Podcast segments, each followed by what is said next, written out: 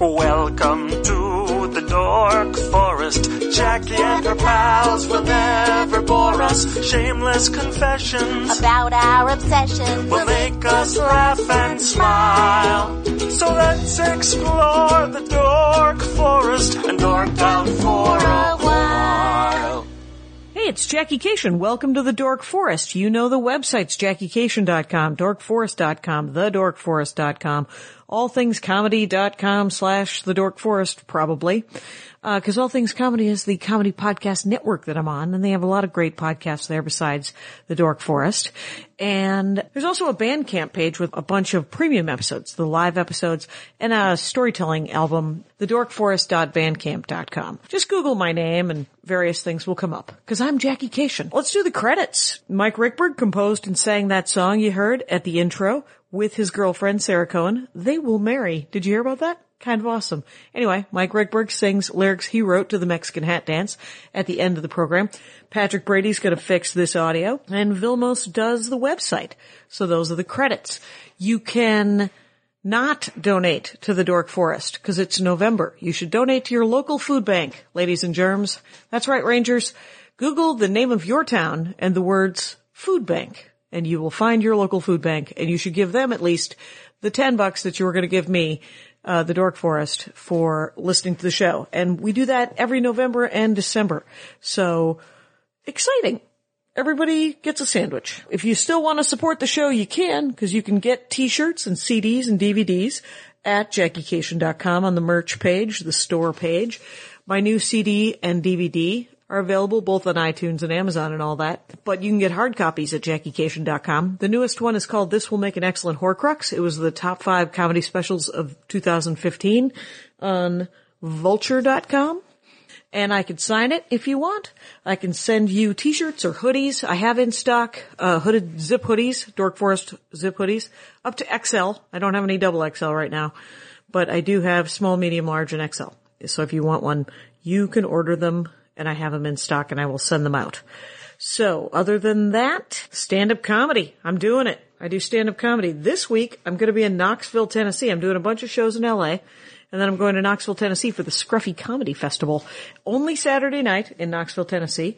And that will be very exciting. And then the week after that, I'm opening for Brian Regan, um, in Charleston, South Carolina, Chattanooga, Tennessee, Charlotte, North Carolina, and Birmingham, Alabama. So it's kind of a southern run month. Anyway, uh, last but not least, the Amazon banner. We're getting into the holiday season and every day everyone buys something from Amazon at JackieCation.com. There's a white banner on the right side of JackieCation.com that says support the show, shop Amazon. And if you click on that, you go to Amazon, you do your shopping, doesn't cost you extra, but I get a kickback. So it's a way to support the show.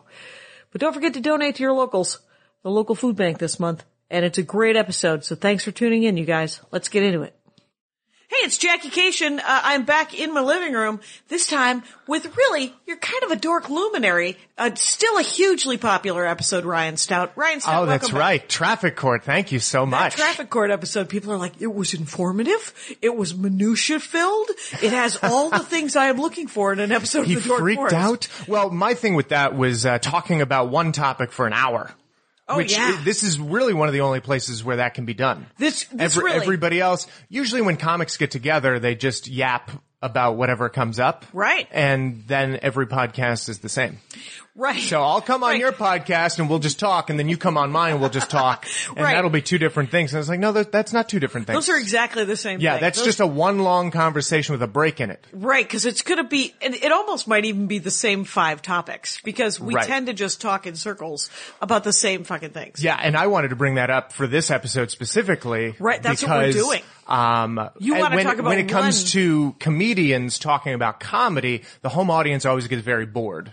And Right, that's because they feel like it's been covered. well because we as a community too leave them behind because we have our own vocabulary. Oh, right, right. Where if I say to you, "Yeah, when levity took over the improvs," you know what that sentence is starting to be. Right. Whereas they're at home, they're like, "Levity? What do you mean levity? The improv? What are you talking about?" Yes. Um, my dear friend Brett, who I've known since I was in high school. Okay. Um, he will be with me at a comedy club. Yes. And I will start talking to a comic, and he will politely sip on his beer for a while, and then Brett Brett is kind enough to go, all right guys, I'm, I'm wa- waving the white flag, civilian. Yeah. Civilian, I can't, Oh. I can't do this anymore.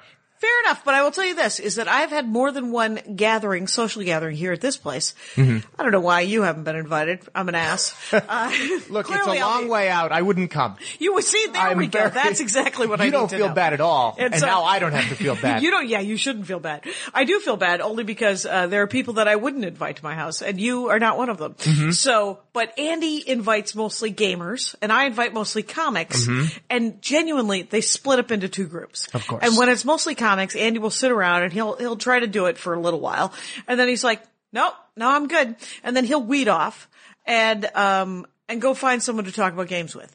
And cause that's all he really wants to talk about is Right. games. And all we really want to talk about, sadly, is comedy. Sure. And we both have other topics. We could talk Uh-huh. politics. We could talk uh, vegetables. But you talk about what you're interested in. Right. And when you're with people who are also interested, you fall into this like, this very specific language. I was doing, um, I see a therapist and he sometimes does these night sessions where anybody can just show up and we Oh, talk wow. as a group about whatever's happening in the world. That's a good idea. It's a cool thing. He doesn't do it often, but he'll do it and he'll say, all right, September, we're going to do it four nights and then it's over until the next time. Okay. But what's interesting is you form a community with these people and these phrases come up that start to mean something to the group. Like, Oh. if I, if I'm talking and I'm like, you know, we all learn to ride the bike. And that means something to them. Okay. That means something to my little community. Yeah. But if I go back a year later and he's like, all right, we're going to do night sessions again, it's a whole new group of people. And I have to realize like, oh, they don't know what ride the bike means. This is a new Right. community. It's a reference and that it's, it's this amazing thing that happens in every group. Yes. And what I love about it is we can sniff out comedians who aren't really comedians instantly. right or by their noobs. vocabulary. Yeah, if they're new, they're not going to know. And Right. by the way, if you are a new comic, that's not your fault. It's And not your fault. And and your family and friends actually appreciate that Mm-hmm. you're not speaking in weirdo code. That uh, and that you can explain things uh, like a person. So And once you're part of the community, you're always part of it. Right. Well, that's true You too. know, because you learn the language and then that doesn't change. right before we get into it, because this is a, a classic.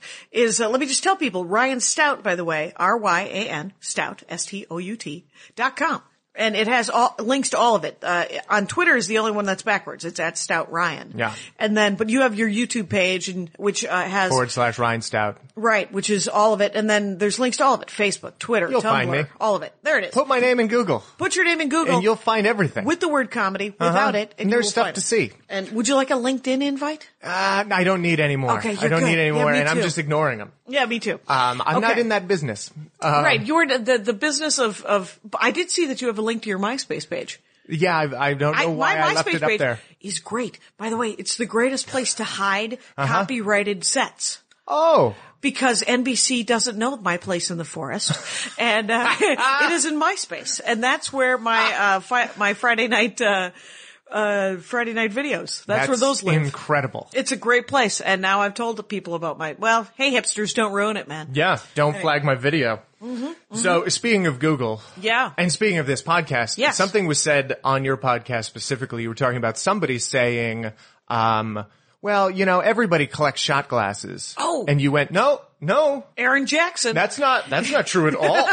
Right. Because So- everyone thinks their dorkdom is something that isn't dorky because Yeah. they hang out with people who do that. well, especially people we like who have some sense of humility.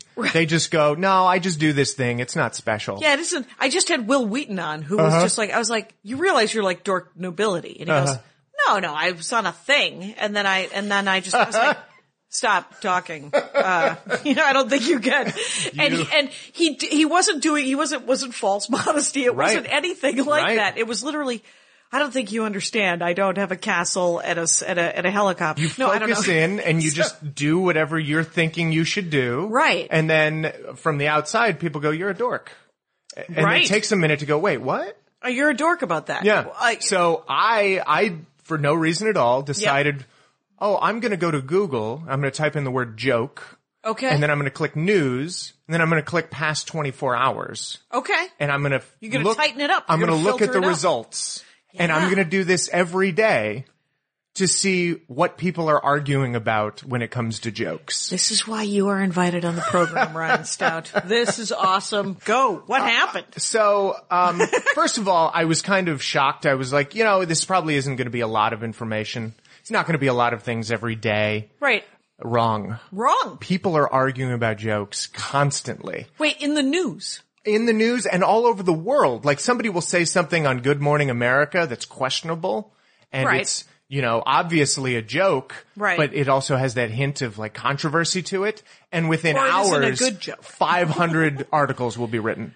500! Five hundred. Like Google results, it's like 500 more results. And you go, what, what, what, wait, what? How many? Right. Why are so many people writing about this? Yeah. And it's happening every day. And I was concerned about how comedians were being treated because when I think about humor and comedy and the way people think of it, I always use the example, you walk into like a bookstore, like a Barnes and Noble, go Right. to the humor section and what you'll find is a book of, uh, of cats, pictures of cats, and they're in stretched out positions, and that's Sure. called cat yoga. Yeah. And then uh, you'll see a, a book of one-liner things that kids have said, boneheaded things that you know they're small humans; they don't know better. Right. And that book is called Boners.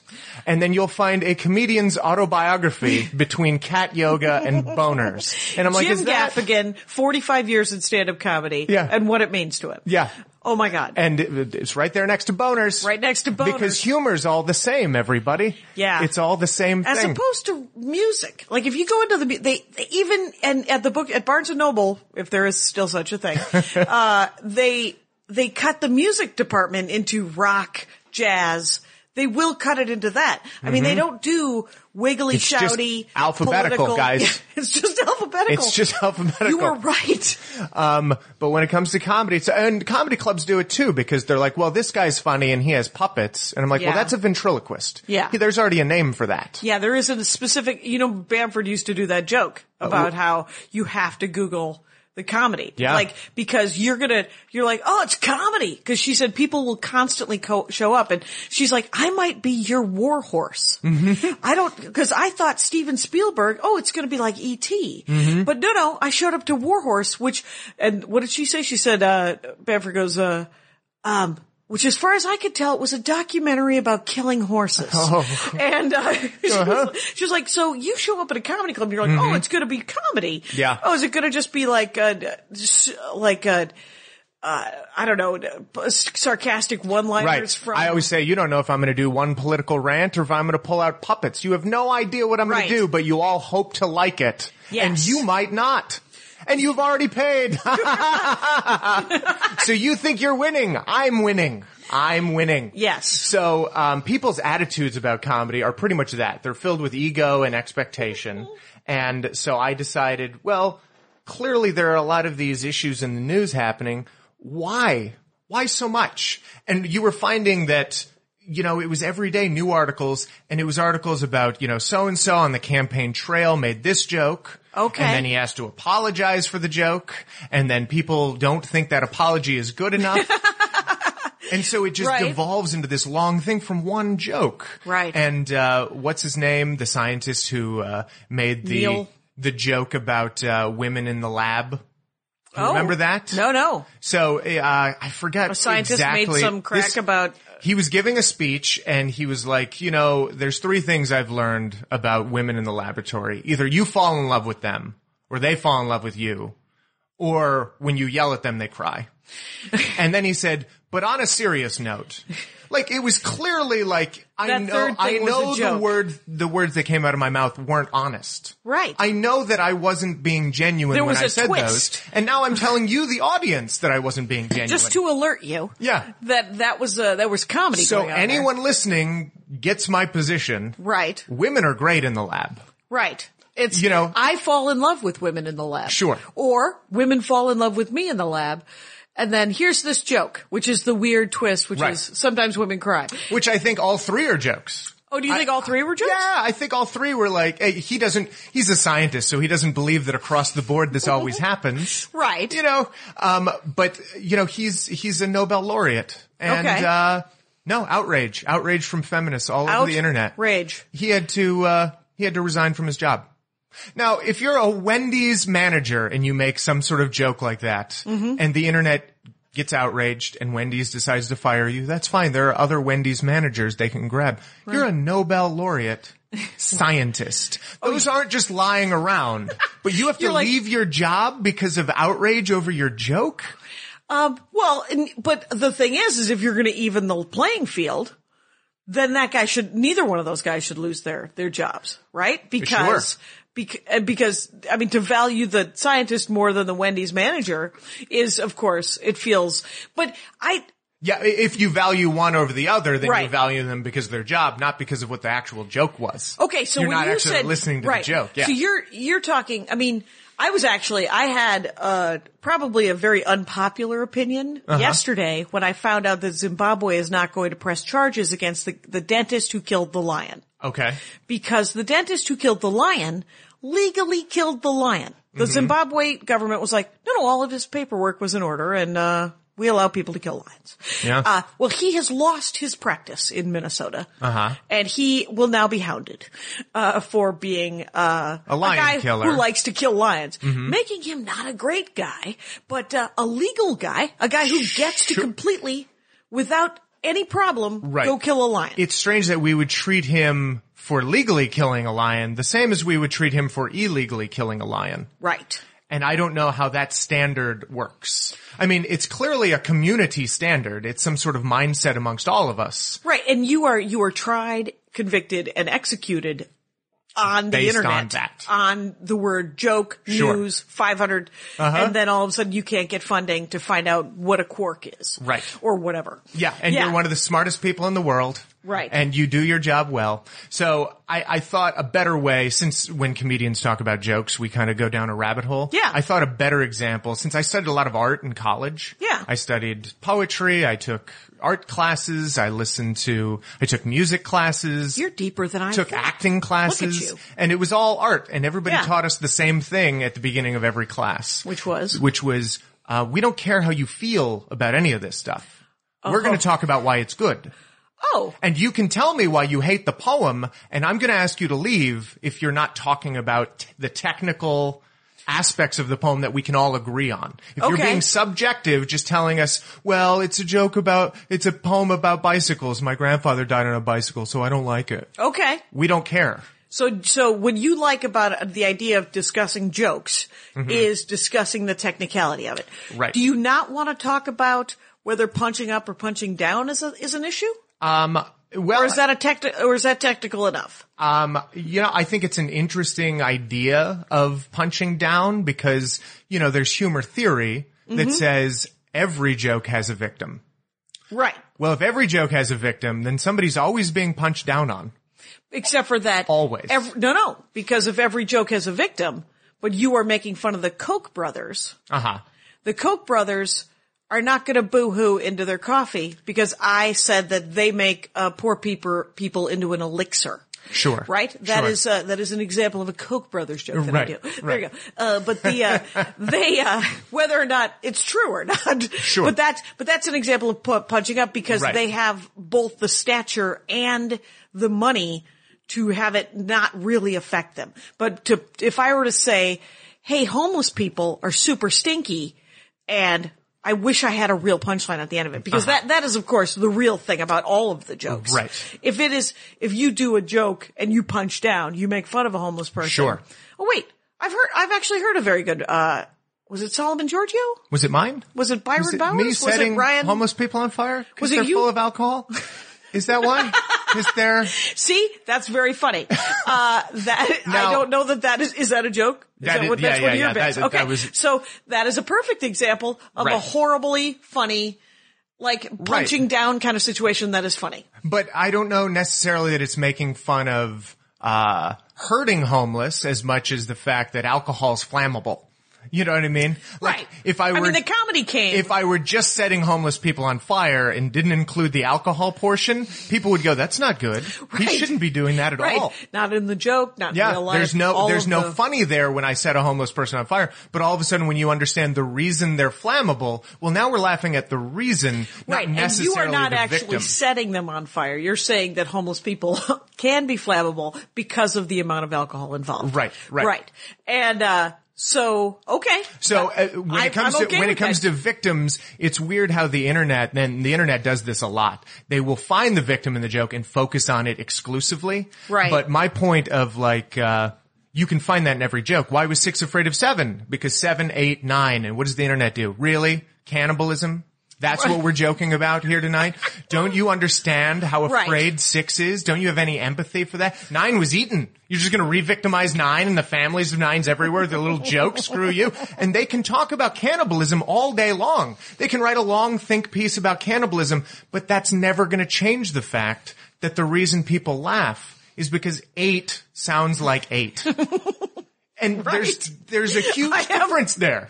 Right. So- the internet, I will, I will say this, and I completely agree, is that the internet flattens all jokes. Yeah. It takes all perspective, and it it just essentially takes a three dimensional object and turns it into Oh my god! I'm so glad you said that a because two-dimension- yeah. I had this idea that I uh, the other day about uh, how egotistical people are in our culture about jokes, Hmm. and that is if somebody if somebody doesn't get a joke, if they Right. don't find it funny, Right. and you do. Well, that person is stupid. That person is humorless. That person sucks. Okay. And then they, because they didn't find the joke funny and you did, they think you're stupid. That Right. if only you knew more, that you, would have a better sense of humor. that you wouldn't suck if you had the knowledge that, like, it gets very contentious that I Yes. laugh and you didn't, so you're wrong. It is a very, I mean, it is so subjective Yeah.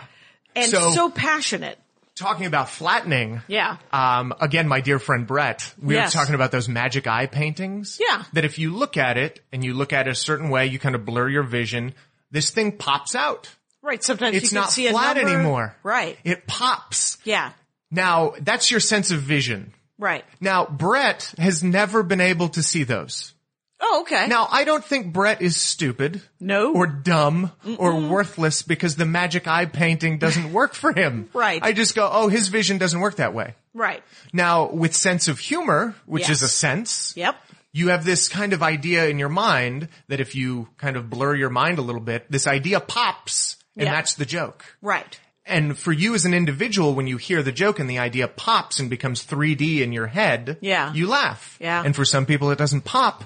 And what we should say is, oh, that person just didn't like the joke. Right. It's totally okay. And it's totally okay that I did like the joke Right. because scientists, sociologists, psychologists, they've all studied humor for hundreds of years and they have no idea why person A will laugh at a joke and person B won't laugh at the same joke. They have no idea. Right. They have no idea why person A will laugh at a rape joke and person B will not laugh at a rape joke. That and they same hear rape the joke. word rape and they freak the fuck out. Well, even more important, just so we're crystal clear, they have no idea why sexual assault survivor A will laugh at that rape joke, but Right. sexual assault survivor B will not. They have no idea, but the internet wants to draw lines and say, well, this is okay and this is not okay. Right. And we don't want to account for all the variation in there. right. And usually it's progressive minded people where I want to be like, hey, let's celebrate diversity.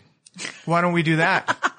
Why can't we celebrate diversity amongst our sense of humor, everybody? Right. Because we don't know how it works anyway. But this that that speaks to a larger issue, though, in the fact that I will say this is that uh, one of my something that has been causing me a great deal of rage lately has been the fact that there are people who have a sense of high horsedness, right? Oh yeah. and they are sometimes very right wing, right? And they are like they they have this moral high ground, and they talk about the evils of gay marriage. They talk about the evils of premarital sex. They talk about the evils of of um of black people, of Asians, of immigrants, Evil, of- very objective term. right? But and, and they talk about evil, and they and they they subjectively take out of context scripture and these things, right? yeah. And then you find out that they uh, are getting blowjobs at the airport. Uh-huh. Or you find out that they're having an extramarital affair, or you feel like they, uh, hit their kids to the point of, uh, teeth are lost. Whatever it is, right? Yeah. And they never fucking apologize. No, because they're justified. They They're- always justify their own feelings. They're like, oh, uh, the Lord has forgiven me for this. But Yeah. the thing is, is when you take a progressive person who is like, no, no, gay people should do whatever they want. Uh, I like all people and then inadvertently say something horrible. Like, oh, but, uh, bitches, man, what are you going to do? Uh, Right? Just out of the blue, Mm-hmm. some like liberal, some white liberal dude will accidentally make a joke Uh-huh. about that and then the the world will crucify him like they Yes. tried to crucify the right wing guy, but because that guy has some empathy, Mm-hmm. that guy has a sense of conscience, and he's like, ah, you're right, I shouldn't have said that. They will literally bury him head first in the sand Yeah. and paint his feet with honey Yeah. and let red ants come Just towards attack. him. And he will let them. And I don't I'm so full of rage. It makes you just it's want, it's the people that apologize that get it the worst. yeah. Yeah, Who and- have any sense of And that has been uh, consistent throughout my life. I, I had a, a high school history professor, history teacher, I guess, in high school. Um, yeah, I guess high school teachers aren't professors. I guess that's the terminology. Uh, well, unless you go to the fanciest of all and high I did schools. not. but he would tell us like constantly throughout history. He had this one analogy. He was like, and the women in the town square were upset and they were hungry and the king said, let them eat bread and the women threw the bread and then there was an uprising and they stormed the castle and they killed the king. And he would say that for various points in history. Okay. Where there were uprisings like that. And he said, you know, anytime the women of the town square complain they're hungry, the best thing to do is ignore them. Because if you say, ugh, I Allow don't me. care, or oh, I'll fix it, even if you say, oh, I'll fix it, when you don't fix it, they get more enraged. Okay. If you say, oh, screw them, they get enraged. But if you just ignore it, Right. eventually they feel helpless and they just disperse. And it just Okay. goes away. And Wow. it's sad. It's sad that we have the worst example of that, which is Bill Cosby All right. who just for years was like, I'll say nothing. But I mean, Joan Rivers was uh, pretty great at. She would get in trouble for a joke, and she's like, Yeah, not. I'm not saying anything. Not Right. Apologizing. Never. Did you apologize. did you see her her um her documentary? I did Uh, and that guy in Wisconsin who t- called her on it. and She was and she Mm-hmm. about just deaf ev- people or something. Yeah, she Wasn't just that the thing? eviscerated him, Yeah, she's which like, was it's amazing. A fucking joke, you asshole. yeah, Yeah, she talked Yeah. about it's it's a vacation for your mind. yeah. which is interesting. It's almost like we're not living in the current time period. We're gonna. It's almost like parallel universes. Like, yes, the universe you normally live in, this is terrible. But Right. right now, we're in comedy universe. Yeah. Not always, but Not- just for this little hour while For- we all sit in the darkness and we're have gonna sit in the booze as dark. adults. yeah, for an hour and a half, you then- get to laugh at things that are weird. And then it's over. Yeah. We and- go back to life like normal, Yes. Mm-hmm. or maybe you're changed in some way. But um, what I, what I well- wanted to, uh, to the point I did want to make though about uh, uh, art Yes. is uh, there was this the one example that I found that I thought was apropos, which was this artist uh, Carl Michael Carl Michael von Hauswolf Okay. in 2012. He got in trouble because he created a painting. It was hanging in a museum in Lund, Sweden, and it was a painting he made using the ashes that he stole from a Nazi concentration camp. And people were pissed. Right. And you, you understand why they're pissed because they have a lot to say about Nazis. They have a lot to say about the Holocaust, about morality and mortality and even, Shoplifting? you know, Did they have anything yeah, to say about- transporting remains across international lines, probably. Right, right, And, and- I'm, I have no doubt that somebody could write a big long essay about his white male privilege. I have no Right. doubt. But here's the thing: once all that outrage comes about, there's one thing that remains true: you still haven't seen the painting, Mm-hmm. so you're not talking about the painting Right. which is a huge, huge factor in my mind because I know that if I, Ryan Stout, were to create a painting using ashes from the Holocaust, it would not be museum worthy. Right. So, there must somebody be a difference between my painting and his because his is in a museum. right. But there are people who s- who don't care. They, They- say no, they no, never wanna because see it." Everything that I'm saying about Nazis, everything I'm saying about the Holocaust is true. Everything I'm saying about morality is true. I don't need to see the painting in order for that to be true. And I'm like, yes, yes, yes. But if you added more information, you might see something you might else. change. Yeah. And so, of course, people people protested, people were outraged, and initially, the director of the museum said, "Well, listen, um, I understand what you're saying, but come see the painting." And, then give me decide." seven euro. Right. Yes. Well, and that's what everybody complained. They were like, Aw. "Oh, he's just trying to make money off of us." No, no, this No. isn't a thing. I. It's my business. I'm curating this museum. I decided This this, was wasn't- good work based Yeah. on things about art that I understand. You Right. understand nothing about art, and you're judging the art based on all these other factors. right. And that happens so consistently, and I don't think that'll ever go away. No. And I think uh, comedians take it personally when we get into these talks about racist jokes or rape jokes or suicide jokes. And Right. there are people who want to go, no, never. It's never funny for these reasons. Right. And you go, but you have to see the joke. Yeah, those are not. Yeah, those are those are just reasons why those things are bad. Mm-hmm. Because Nazis are bad, and the Holocaust was bad. Yeah. his painting might have been good. I desperately now need to see that painting. Yeah. uh, and I'm sure there's an image online. That And by I- the way, I don't know much about paintings, so when I saw the painting finally, I was like, there's yeah, a I painting. don't, I don't know what to think of this. What's his name again? uh, Carl Michael von Hauswolf. All right, Michael von Carl Carl Michael. Michael von Hauswolf. All right. Well, and um, yeah, but it's. I mean, that's why you know because whenever anything happens, right, uh, along the lines of, hey, someone made a rape joke, hey, someone said women weren't funny. Yeah. Uh, for some reason, the world needs to email me that, and they're like, hey, did you hear that a horrible thing was said about you and your people? Uh-huh. I'm like. No, no, I hadn't until now, but thank you so Right. much, uh, for, and the last time I think it happened, they asked me for an opinion because Jerry Lewis had said that women weren't funny. And I said, I can't tell you how little that affects me. Yeah, I It I, ever. I don't even think of Jerry Lewis. He during the does. day. I never think of Jerry yeah. Lewis. And, by the way, he was never really a stand-up comic. He was Right. part of a duo, and he would run around the the was ballroom, wacky. drinking people's drinks and sitting on their laps, and they would sing songs. Like he was never a, a stand-up comic. He never like wrote and told he jokes. doesn't affect my life. He falls down. Ever. He doesn't even book a triple run that I don't want to do. Yeah. I'm a comedian. He's Yeah. a clown. right. But the idea of like, uh, are women funny? I've always had a very specific attitude about that, Have which you? is you have to sit there in the nightclub. Don't, don't have your arms crossed. Oh. Let's open yourself up. Sure. And when a female takes the stage, then you wait for her to speak and wait for her to complete her act. And then you decide. You Was don't I see her- entertained? you don't see her put her foot on the stage and go, well, this is going to suck. Right. Like you don't close off to it. Yeah. That's that's the whole rule. You have to stay open minded. But I feel that same way about rape jokes. Yeah. I'm like you need to wait for the joke to be told. Right. And then decide. You can't shut yourself off and go, I'm gonna tell you why the rape joke is bad for all of these reasons that I can list before the joke's even told. right.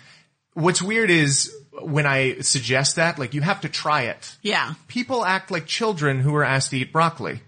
They pick it up, they lick it, and they put it back on the plate and they say, there, I tried it. Uh-huh. Uh huh. But my thing is, okay, so you told me all these things about rape jokes. Yeah. Mm-hmm. Then you heard the rape joke and your reasons that it was bad, you have nothing new to add. Right. You're just going to go back to the old stuff again. Right. You're going back to your list of reasons why you don't like rape. So you are not didn't telling them need to, to see the try joke. rape.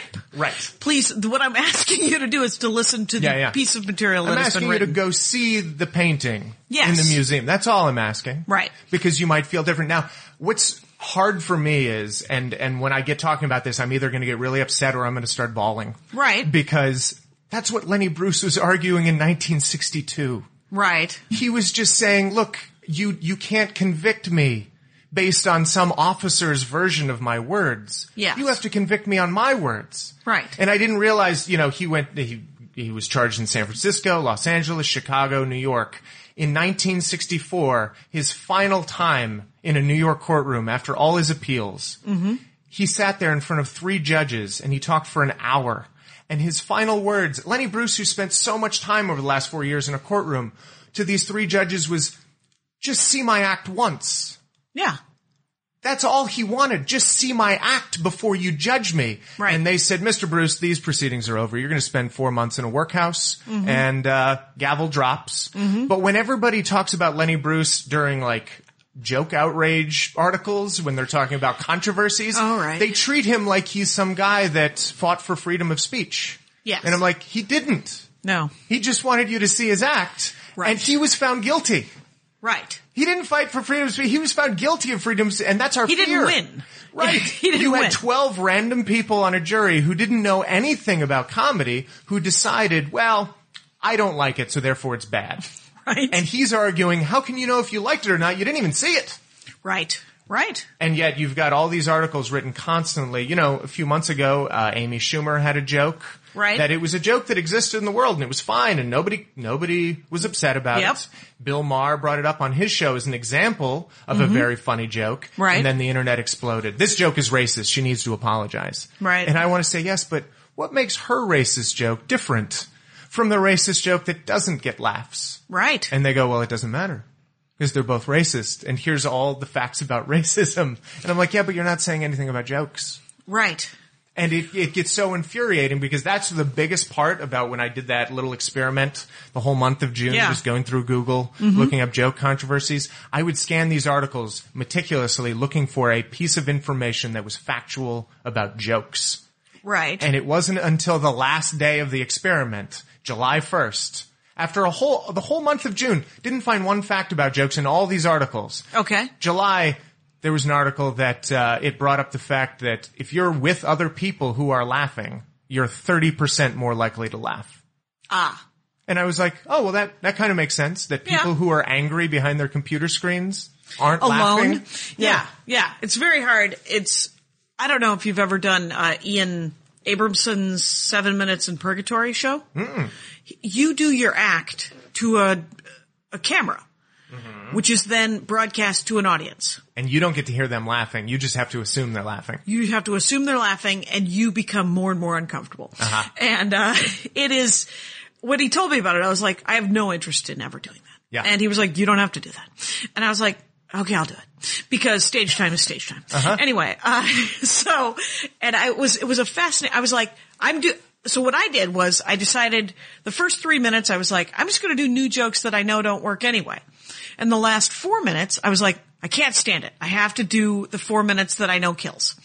And so that's exactly what I did. And it was, there was no point to that story. I think I was just The bragging. feedback was Anyway, but we the didn't fe- like the your fe- first four right. minutes and we loved your last four minutes. And I, and I didn't get any feedback from anyone because uh, I came out and the audience was fine. They were just like, oh, that was interesting. That was funny. Yeah, they're clapping. And they're clapping. Are- so you're in a booth? You're in You have another a- room Oh, you're in with another headphones room. on. Where does that happen? Uh, he does it sometimes at uh, uh, UCB Sunset. I want to Sunset. do that. Yeah, yeah. I really Well- want to well, do that. He he was on. He talked about uh, how much he loves Hamburger Land. Hamburger Land? McDonald Land. He talked about the different characters of McDonald Land for 47 minutes. It was So the Fry Kids and the Hamburglar yeah, and Grimace. Yeah. And he's like 12. So there's no reason why he should have uh, known about this advertising campaign or loved it as much as he does. And he does. Anyway, so um but there was okay. So what weirdly enough last night I was watching on Net- Netflix something called uh, Chef's Table. It's a Okay. documentary series on Netflix. 1 hour uh 6 episodes. Each hour is dedicated to a different chef. And I was watching, I think I'm only on episode two, but Ruth Reichel, is a food critic, uh, she was talking about this chef and she said, and it was a farm to table guy from New York who was a guy who grew up on a farm and then he wanted, uh, his, so he just, he only cooks things. He started the farm to table movement or he was a big deal in it. But he, she was talking about how when he got into being into cooking, all he wanted to do was cook. He just wanted to feed people, have make people happy, and uh, and make sure everybody was full, and cook. And then it changed as he went through, and then he was like, "I'm not an activist, but now I'm an activist Uh-huh. because I want the." You know, if you want to feed people good food, you got to get fresh food. And to get fresh food, you have to care where it comes from. And then all of a sudden you're raising chickens and pigs. And, uh, and so And then your your prices go up. And Yeah. then certain people can't afford to eat. And Well- now now you're a monster because you're not feeding the poor. Uh, but before that, uh, the analogy was comedy though, is that you start, you get in, in my opinion, I got into comedy just to make people laugh. Right. That's the only reason I did it. Right. I wasn't trying to heal anybody's wounds. I wasn't trying to affect change at a grassroots level. Uh-huh. Correct. I wasn't, but I have done to some small degree both of those things. Mm-hmm. You know, where I have made people think about bigger issues or I've, I've, I've calmed people down. You know, I've addressed things that are weird enough that no one else was talking about. Right. And then that's been a result of the work. Total But result. that hasn't been the work, which I think is, is an interesting idea of It's important that it isn't the work Correct. to some extent. the, a lot of, a lot of uh, criticism of comedy is based on what they consumed, but they don't talk about what was created. You know what I mean? Like if I were to, if we were to talk about a joke, we would probably talk about things about comedy that we understand, like the economy of words. We would talk about, oh, look how many tags are on the end of it. Yeah. You know, that's what was created. It doesn't matter how we feel about the joke. Right. We can see what was created versus Right. a lot of people when they complain about comedy, they talk about how it made them feel Mm-hmm. or why they're justified to feel that way. Well, they're just talking about what they've consumed. Like going back to art school, Right. I don't care what you've consumed. I don't care about what you feel about this. Right. I want to talk about what was created and why it was good. Okay. Now, when you create good work, that that was your only goal. yeah. And that was my only goal as a comedian. Look, I want to write this joke. I want it to be as perfect as it can. And make then everyone laugh or if as the many people audience- as possible. If the audience laughs, that's the only goal. that, that, that is the goal. And for then me. people, people want to, uh, heap all sorts of other criteria onto the job. And we're sitting here going, no, that's not criteria. I don't have to make you happy Right. somebody was asking me about uh, what I feel about the audience and why I'm always so hostile toward them, and I said, "Well, Do you feel like you're hostile towards you? a little bit." And, Okay. and by the way, i- in the future for me, once once I become a better comedian, the audience will learn that I'm not yelling at them; I'm yelling at my dad. Okay. but that's that's I'm not there yet. I'm not that good yet. right. Right. Um, they can't What do you sense want that. from me? Right. Um, but I told I told this this person who asked me that. I said, look, I always think of uh, of social contracts. yeah.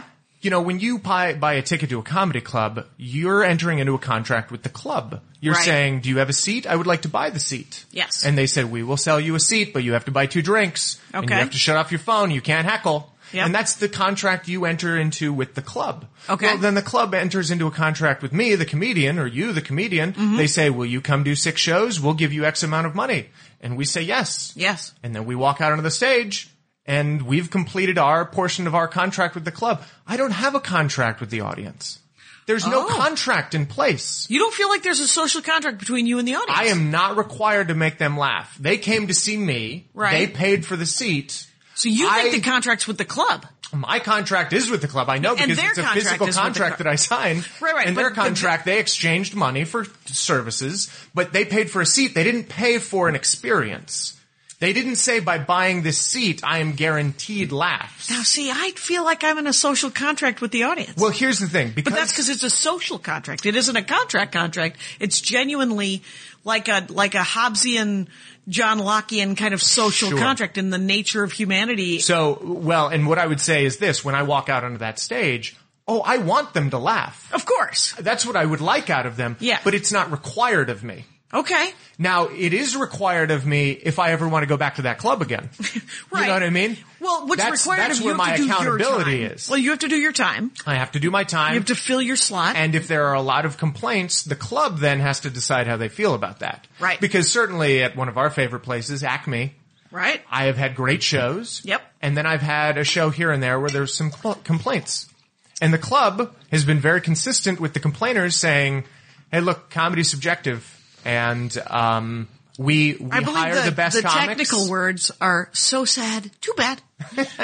Get the fuck out. Get See, out. And by the way, you, you do feel that way about the people that don't like your act because you're up there and you're trying. Yeah. But you're not required to appease them. Right. I hope that they'll like me. I guess you're right. I Yeah. hope that they'll like me, but if they don't, I can't do anything but what I've written. Right. And, that's that's the whole I think that's the crux of it for me. I'm going to I'm going to do my my part because I it's the difference between wanting to win and not caring if you lose.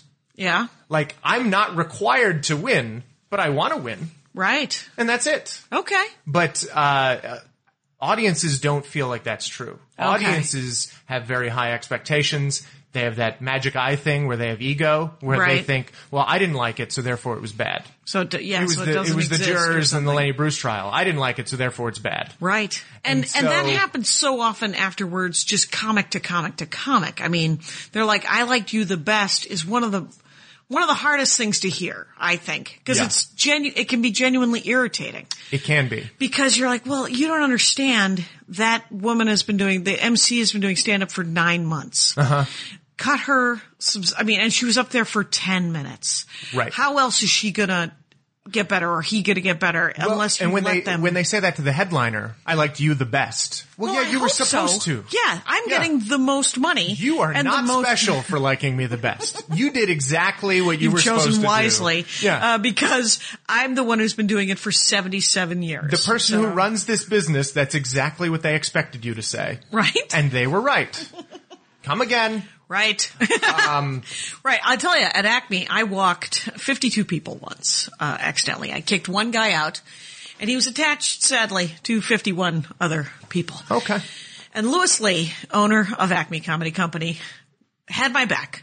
And Mm-hmm. he told me he had to refund a great deal of money to those people. Yeah. And, uh, that, that story happened probably 10 years ago. I think about it at least three times a year It's very hard. it's hard to let that one go. And uh, but um, and the following year he did not book me during corporate season, which is why that man was attached to 51 other people. He was Mm-hmm. Yeah. the CEO of a company and he was heckling. Entitlement. Yes, he had a great deal of entitlement. And Right. so when he left, th- his entire staff, I mean everybody had to leave, right? Right. Mm-hmm. Because they were daddy was leaving. So the, he's got the keys. Yeah, they don't have a So- choice at that point. Yeah.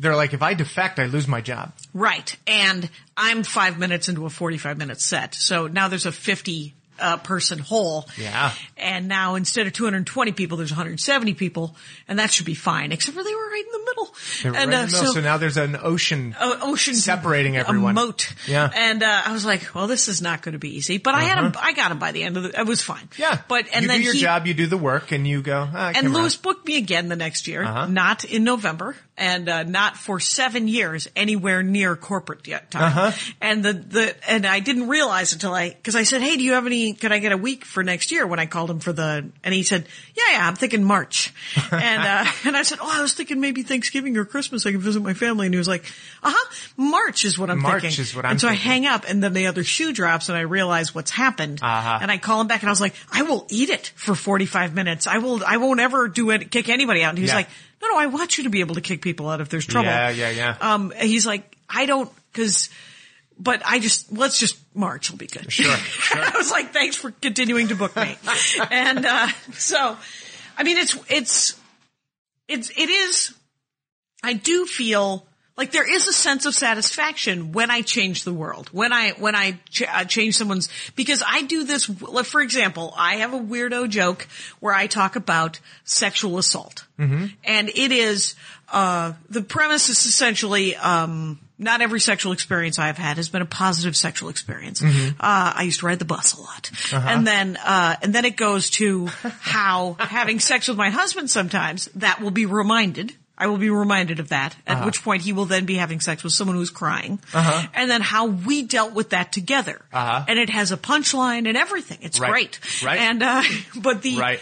but the audience, when I first started working on that bit, there would be people in the audience who were like, no, no, no, we can't hear about this. we are not talking about crime. You're not allowed to be an artist and talk about your life Right. in our club because we paid money. there was twelve dollars that exchanged to Anne's, Yes. and uh, I'm going to need you to not talk about crying during sex Yeah. because I cry during sex and I can't take it. Yeah, yeah. And you're like, uh, l- hear me out. Yeah. hear me out. So And- what you're telling me is there was no social contract. You said Right. I'm going to do my work, and you paid to see me. And I always and I always do. So you're Yeah. I guess I mean I feel the pressure of a social contract. Yeah, yes, you feel the pressure of it, but it's it's non-existent. It's only it's only you being polite. It's me being polite because I do want them to laugh, Yeah, I really do. but and I, don't suffer the consequences if they don't.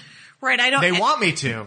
they do want me to care more than I do. Right. But I don't I genuinely Well, it's this confusing thing that I empathize with audiences because they don't know they don't know who's in charge. They think they think well we're the audience, so if we don't laugh, if there's 200 of us or if there's 2000 of us, we must be in charge. right, we're in charge. But then when 199 of them laugh and person X doesn't, person X stands up and points at the comedian and says, that's not funny. And you go, whoa, whoa, whoa. You're not in charge. I thought the audience was in charge. Why don't you turn around 180 degrees and point at them and say, that's not funny. Why are you laughing? That would be an act of courage. Right. And that's an act of courage I've never seen in a comedy club. People I always know. up- applaud hecklers for standing up and putting the comic in their place. And I'm like, they didn't put me in my place. The rest of the room was with me. Right. And then they were ushered out for interrupting the show. Right. Because they were told not to do that. But that's not me ushering them out. That, that was their contract with the club. Right. The club said you can't heckle. right. That's not even, that has nothing to do with me. It doesn't. Yeah, it really, it really doesn't. And it's weird. I was just talking to Kil- Lori Kilmartin and I um, are talking about starting another podcast, Uh-huh. and she wants to genuinely just discuss. She's like, I want to hear middle-aged white ladies' opinion on the issues, and not in a shrill, the view The kind View of, type way. of way. Yeah, and I was like. I have opinion. I don't have any information. Is that going to be a problem? And uh, she was like, "Nope." I was like, I will opine all you want. And, uh, so, but she was talking about, uh, kind of this exact thing where there, there was, there was, so, there was a, an issue. Yeah. And she was talking about what jokes. She said, you know, I've written, I've written these jokes that can't be done anywhere else but Los Angeles. And she said that out loud to my face.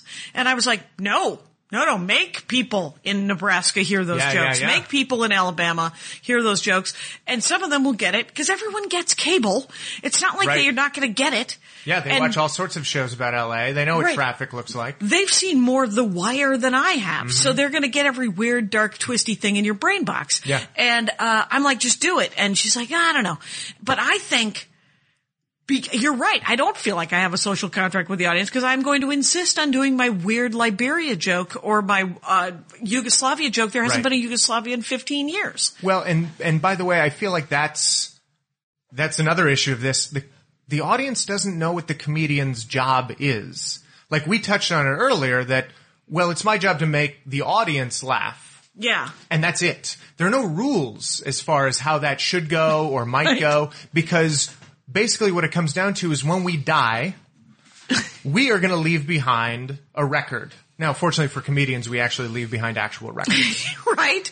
Do you have a new record, Ryan Stout? by the I, I way? don't have an. Oh, I there you go. recorded one and I listened to it and I was like, "You sound real angry on this." Oh wow! Yeah, and, and by the way, I come out of it and the end's really good. Yes. At the beginning, I'm like, "Ah, it's a little hostile." Okay. Um, but uh, what was I saying? Um, it's uh, no, we, what's we the leave a comedian's record. job? Yeah. We leave it. We leave a record, and our record says this: These were the jokes that audiences laughed at during the time that I was alive. right. Now you can say these jokes were wrong because of rape culture. You could say they're disgusting because they're racist. You can say whatever, but you cannot deny that people were laughing at those jokes during the time that I was alive. Right. Now, what I've left behind is a record for other people to look back upon and say, oh, this is what people were laughing at during that time period. Right. A little archaeologist Some- moment. somebody needs to create that work. Right. Somebody needs to, and that's what we've chosen to do. Mm-hmm. Now, when we succeed, you can't say that we're doing it wrong because we succeeded. Right. You can't say what comedy should be because we're showing you what it is. Here's what I don't want to happen when I die is for the Laugh Factory to put on their marquee that I'm making God laugh. She made God laugh. I'm going to come Yeah. back from the dead and stab Jamie Masada in the forehead if that Yeah. happens. I'm gonna retire. Are you? Because I can't make a, well, once I'm dead, oh yeah. yeah. I Yeah, can't, you- I, there's no posthumous records. The No. work is done. The work is done. Yeah. And it's, I mean, the, what we've done here is we've discussed very much the, the, the intent and purpose and fact about jokes. Right. And facts about jokes are very hard to find. Yeah. They're very hard to find because I think you and I know some of them because we've learned them over years of work. Name them. But we right, name a it's couple- So yeah. impossible to name. Well, fact number one that a lot of people don't recognize, but we recognize constantly: no comedian has ever written a joke that makes everybody laugh. It's never happened. That has Right. never happened in the history of jokes. Right. Right. You cannot make everyone laugh. No. Yeah. By the way, you can if- fool some of the people some of the time. And if you want to point out what populations are being excluded by a joke, well, I'm going to say, well, wordplay is an important part of comedy. Right. And if you use wordplay in the English language, you are excluding the entire deaf population. Which I've always been sad I don't speak sign language uh, Right. and Chinese because there are billions of people who are not hearing my jokes. Right. Very sad. Yes. Uh, but the you're I mean you're right. There's th- it's even there's even a saving line like when a joke doesn't work on stage, uh, as you know, Mm-hmm. uh, you will tell that joke. Sometimes you will say to those people, say to the audience when they do not laugh, well, that joke was just for me. Uh-huh. Or that joke was for me and that woman who laughed. Mm-hmm. And that is it. And now there'll be one for each of you is what sometimes, Yes, I'm uh, going is to make said. my way around the room. Yes. And Everybody's those are going to get their joke. Do- Just calm down. just calm down. Don't, Uh-huh. nobody panic. You're all going to have yours. You're all going to have your joke now, but I would like, I mean, do you have another topic? Cause I, I mean, I kind of do want to touch on the idea of mean jokes without punchlines. Okay, well, if it doesn't have a punchline, in my mind, it's not a joke. Okay. Because I'm like, I think of jokes the same way I think of a poem. It's a structure. Okay. Which I think a lot of people don't think of jokes. There's there's one particular um, social justice warrior who does a lot of writing that uh, I won't mention that person's name because I don't think they deserve the press. And- but they constantly misidentify what a joke is, and they, and they they in their writing they'll say things like "and get ready, here's the punchline," and it's not a punchline because it was never a joke. Okay. So now now they're taking like music lyrics and comparing music lyrics to a joke and I'm like no no that's that's a different thing. There it's not the same structure. It's Okay. like comparing a short story to a poem. I'm like no no, no that, that's two different things. Right. Prose and a poem are different. Right. So Um, a joke has anatomical structure to it. It's got a setup. It's got a punchline. Right. So if it's a joke without a punchline, I'm like, well, no. Now it's just some thing that somebody's saying. Right. Maybe- It's maybe just a they're couple of lying. sentences. Maybe they're. Yeah. Yeah. And it's So what do you mean specifically by mean jokes with no punchlines? someone will say, um, again, I- I- it's hard to, it's hard to come out again. Let's say someone is talking about drugs Uh huh. and they, there are many, many funny drugs jokes. Sure. And there are many jo- jokes about drugs that don't have a point or purpose to them. And it's Uh-huh. Just like because that was crazy, man. that was That right. was nuts. That was crazy is not a punchline. Right. The, what you've done is you've you've gone to the moth and you've told a story about something that happened to you and there's no and I am a storyteller. That is, I mean every single frickin' joke I start is a damn seven minute tome Uh-huh. that doesn't need to be told. And eight months later, it's, if it works, it's a three and a half minute joke and there are there are punchlines peppered through it. Mm-hmm. So that's if it works. And if it doesn't work, I know that there's no end to it. I know that there's no, it, cause it'd be ideal if every, like I could pepper, I could pepper a joke with punchlines, but if it doesn't have a punchline on the end of it, I- I I- should have stopped earlier.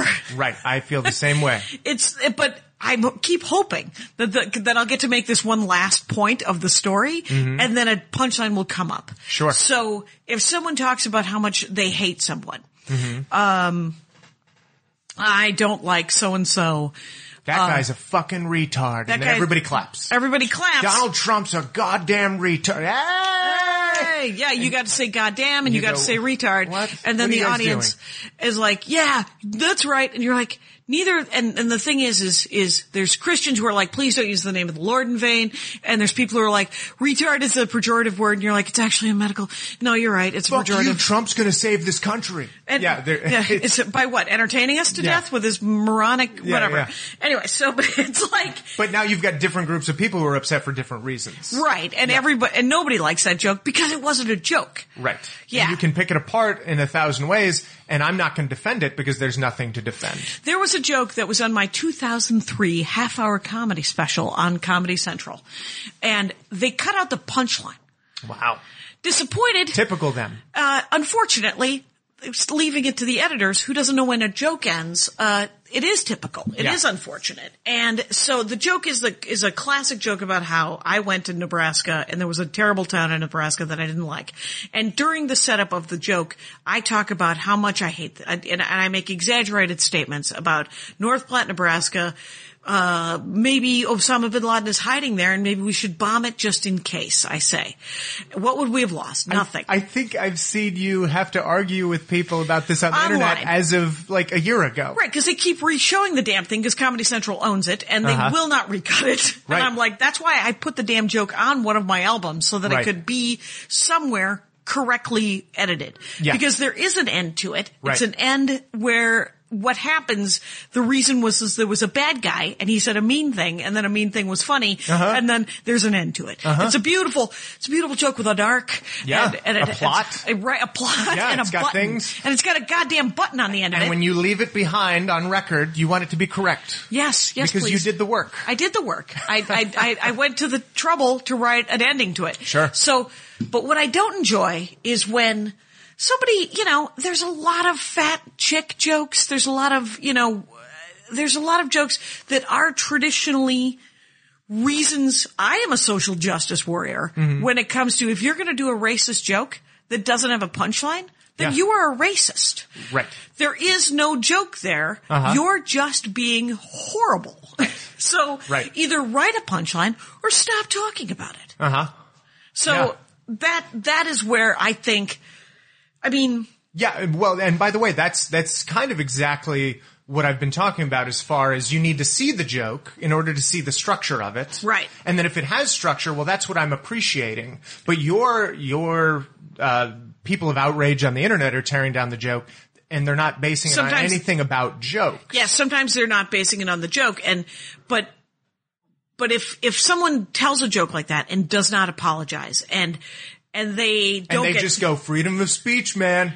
or freedom and they of speech. or they say nothing and then Yeah. the the bread throwing ladies never have to deal with it. Yeah.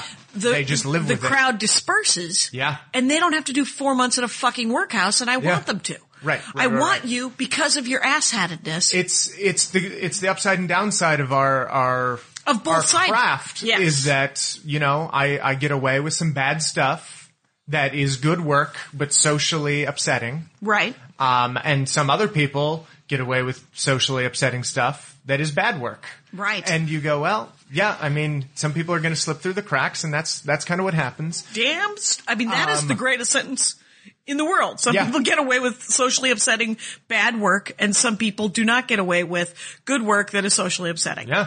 That is exactly it. And and by the way, that's I think that's across the board in every every art form as well. Right. And I think we kind of accept it and we go, that's fine. And so when these arguments come up, comedians tend to stay quiet. We tend to go, yeah, that happens. yeah, shit. And then the social justice warriors want to know why we won't have a conversation with them, and we go, because it's the same boring conversation that is ha- being had sa- over sadly, art and I literature. tried to insist and- that Dwayne Perkins, who was on the show th- four episodes ago or whatever, discuss race with me, Jackie Cation, middle-aged white lady. Uh-huh. Yeah. And he was like, so polite. It was amazing. Yeah. He was just like, I don't know how to, to- it's like, I can't keep talking. I have to also live my life. Like, I've got to go buy a sandwich. Uh-huh. I can't be outraged about racism. And I said, cause if I were, if I were black, I would be outraged all the time. And he was like, or you wouldn't yeah, or you you because would say, you would be exhausted. I have to I have to navigate this with the hand I'm dealt, and so I'm doing that. I'm so doing that that- I can have the best life I can. Right. And, I, and he's like, it doesn't mean I'm not mad. I'm mad, but I can't have every single argument every single time Right. because then I would never do anything else. Right. And so that's, I think, with comics to, to Sure. really, really, that's, I don't know that that's an even comparison. Well, and but- by the way, for a lot of us, when you talk about a joke having a punchline, when you talk about doing the work, I think of you know one simple concept: economy of words is something that we live by. If you have superfluous words in a joke, Right. those get removed, and the joke gets tighter, and then now all of a sudden, you know, brevity is the soul of wit. The Right. joke gets funnier. Right. So when a comedian's on stage and does a joke that has 500 words and just one punchline, and the punchline isn't even at the end; it's in the middle someplace. Yeah. I go, mm, not, I'm sad not now. good work. not great work. And it's not good work whether it's a joke about dogs or cake or suicide or rape. It's just Yeah. not good work. Right. Now, when a comedian gets on stage and it's a 20 word joke, I go, ah, that's pretty tight. and if it's a joke about cake, Yeah. you're just like, how did you make cake funny? Yeah. How, like, Well, what- and I go, how did you make rape funny? Right. How did you do it? It's the same You- thing. You But- use 20 words to find something. How'd you do like it? I, I've gotten to see Brian Regan a lot in Uh-huh. the last year, and I watch him, and I watch what he's talking about, and you're like, there's no way that that should be as smart and funny as it is. But it is both of those things. Uh-huh. Yeah. It is smart, it is funny, it is dark, Yeah. and it is beautiful, and it is well crafted. He knows how to get the muse to show up for him. He really, he really puts in the work. Yeah. And genius arrives as well. Yeah. But, um, what I was going to say too is, you know, I've seen comedians on stage do jokes that are four words long and they speak four words into a microphone and an audience of people will laugh. Now that's magical. Yeah. That's an imag- that's a magical economy of words. And whether It's it's, almost a a joke goddamn about miracle. dogs or cake or suicide or rape, I'm going to clap. Yeah. And by the way, you're going to write your social justice warrior blog telling me I shouldn't be laughing or I clapping don't at even know suicide. what that means. Social justice warrior. What is it? I- I- well, what happens is, um, and this is kind of what Seinfeld brought up too Because about is it- PC culture. Right, because I think that that that some of the buttons on calling something a social justice warrior Right. is a way to belittle actual social social justice. It is. It is. You're you're not wrong. I mean, which I mean, it's just like I'd rather call them idiots. but when Then a what- what I'm social saying justice is- warrior. is when they um, Unless that person is wearing a, a t-shirt that says I am a social justice warrior. J- Just Well, call her an idiot. I'll say this: whenever somebody wants to uh, talk about comedy and talk about jokes while ignoring everything about comedy and jokes, right. but focusing on the people who are hurt and offended, Right. they are only acting in a manner for social justice in their mind. Right. That's that's their core belief of why I need to write this article. Right. And that's what what Seinfeld had a problem with that he got in trouble for saying like college campuses are too PC. People Right, right. didn't understand that no no no college campuses aren't too PC. What they're doing is relying on political correctness while ignoring everything about comedy while judging a comedian. So they don't care that it's a four word joke. They're saying no, it's it's a they don't care that you know racist joke A gets a laugh and racist joke B doesn't. They go, I would no, say- they're both racist. with with college gigs, couple of things. One, they're corporations, colleges. So they all they can Yeah. do is respond with an HR department kind of response, Uh-huh. which is annoying. But it's it's got to be all policy driven. Jerry Seinfeld saying that colleges are PC Uh-huh. is hilarious to me because Jerry Seinfeld hasn't done a college in 77 years. Right. Which leads me to my next point, which is comics, if you ask them, because somebody asked him, what do you think about colleges and stand-up comedy? And he hasn't done a, co- a college in 77 Yeah. years, still had an opinion because he, Well, does, he he said, doesn't, yeah, what I've heard is what he doesn't need, Yeah. he doesn't, he's just looking for the, he's, we just talk. Uh-huh. It's just diarrhea out of, it's like, it's like, it's like Kilmartin wanting to discuss the issues with me. I don't have any information, but, Uh-huh. but God, I've got an opinion. damn it, I'll have Yeah. an opinion. And and by the way, that's uh, going back to judging the Holocaust painting Yeah. with the ashes. You're judging it without seeing it, and then Seinfeld arguably is judging colleges without having done them. Right. So he's he's as, as fault as well. But I think there was a lot of truth in what he said, whether or not he knew what he was talking about or not. Which is, I'll be at a college. I had a joke that I did at a NACA. And Right. it's- It was this. It was a joke that my agent said, "That's okay. You can tell that one. That's fine." And it was about me yelling at my girlfriend's dog, and my girlfriend saying, Edgy stuff. "Oh, is that how you're going to treat our children?" And I said, "Well, if they're barking at a squirrel for Yes. 15 minutes, That is yeah, pretty edgy probably." stuff, man. That is the the audience, Jackie, gasped because they assumed that the children are mentally handicapped. And therefore, I'm making fun of the mentally handicapped. So they went And to the horrible therefore- place. Yes, they projected that onto my work and made me They responsible might want to clean up their own for minds. words I didn't even say. Right. That's too PC. When Right. you're when you're not even But it's not talking even- about the work. It's not even PC. It's just It's insanity. It's, it's insanity is Yeah. what it is, and Yeah. it's one of my favorite bits about the word PC Uh-huh. is Stuart Lee talking about how his nan, his grandmother, Uh-huh. is constantly saying, "It's political correctness gone mad. The world's political correct." I was at the I was at the hairdresser, and uh, and they said I couldn't have tea at the at the station because I might spill it on the uh, on, on on the curling iron or some damn thing. It was like it's political correctness Yeah. gone mad. And he's like. No, that's electrical safety. Right. Uh, you've lost your goddamn mind. Right. Anyway, but um, But any articles that these college kids might write Right. about the bit is going to put the bit in a light that well the comedian's making fun of this population Right. and we we need to stand up and protect that population as a society Right. And which so- is sippy cup, uh, you know, Yeah.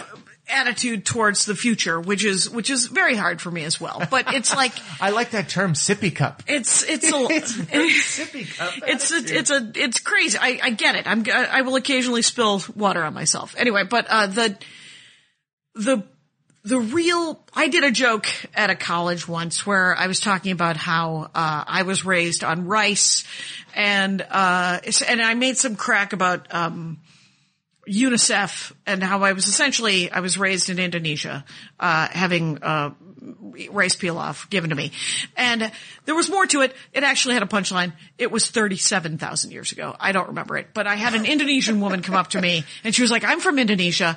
Uh, we didn't have UNICEF rice. I hate you, and or I hate that joke, and you should stop telling that joke." And I said.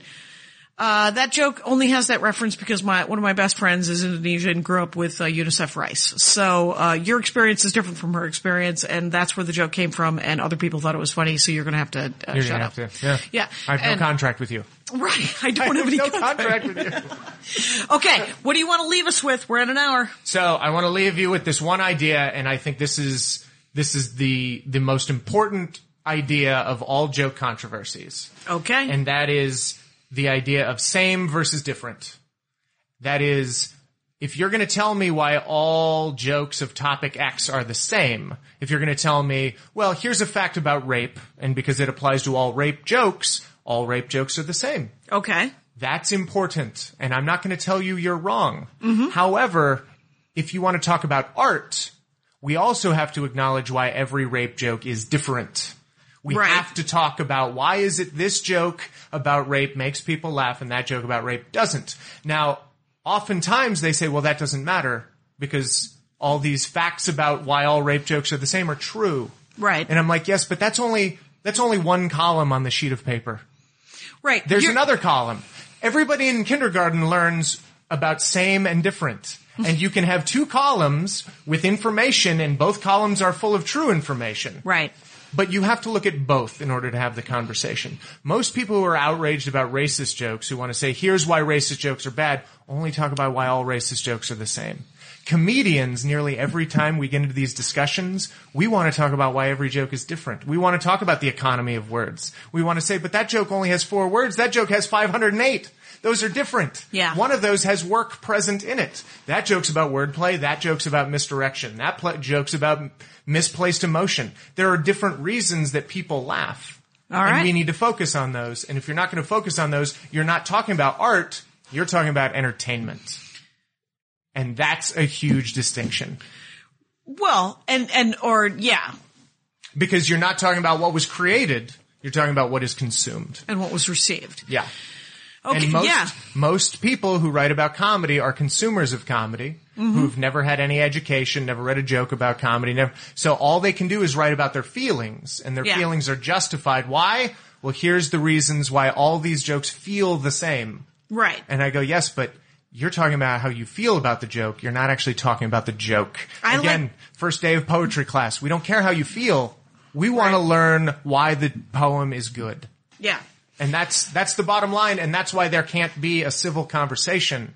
Because in order to have a civil conversation, both sides of the conversation have to accept both columns on that sheet of paper. Right. So what I what I got out of what you just said, which I think is is for me the most important thing, is that is that to discuss that people want to discuss why all jokes are the same, and comics want to discuss why each joke is different. And if people could see that each joke is different, it is not just because it's the same topic doesn't make the same joke. Right. So I think you're correct, my friend, and uh, we continue to be friends. We do. Ryan Stout, Good one. everybody. RyanStout.com and at Stout Ryan. And he has a YouTube page and he has comedy and you should go see him because he's getting less angry. Less and he's not angry. mad at you, you guys. It's my dad.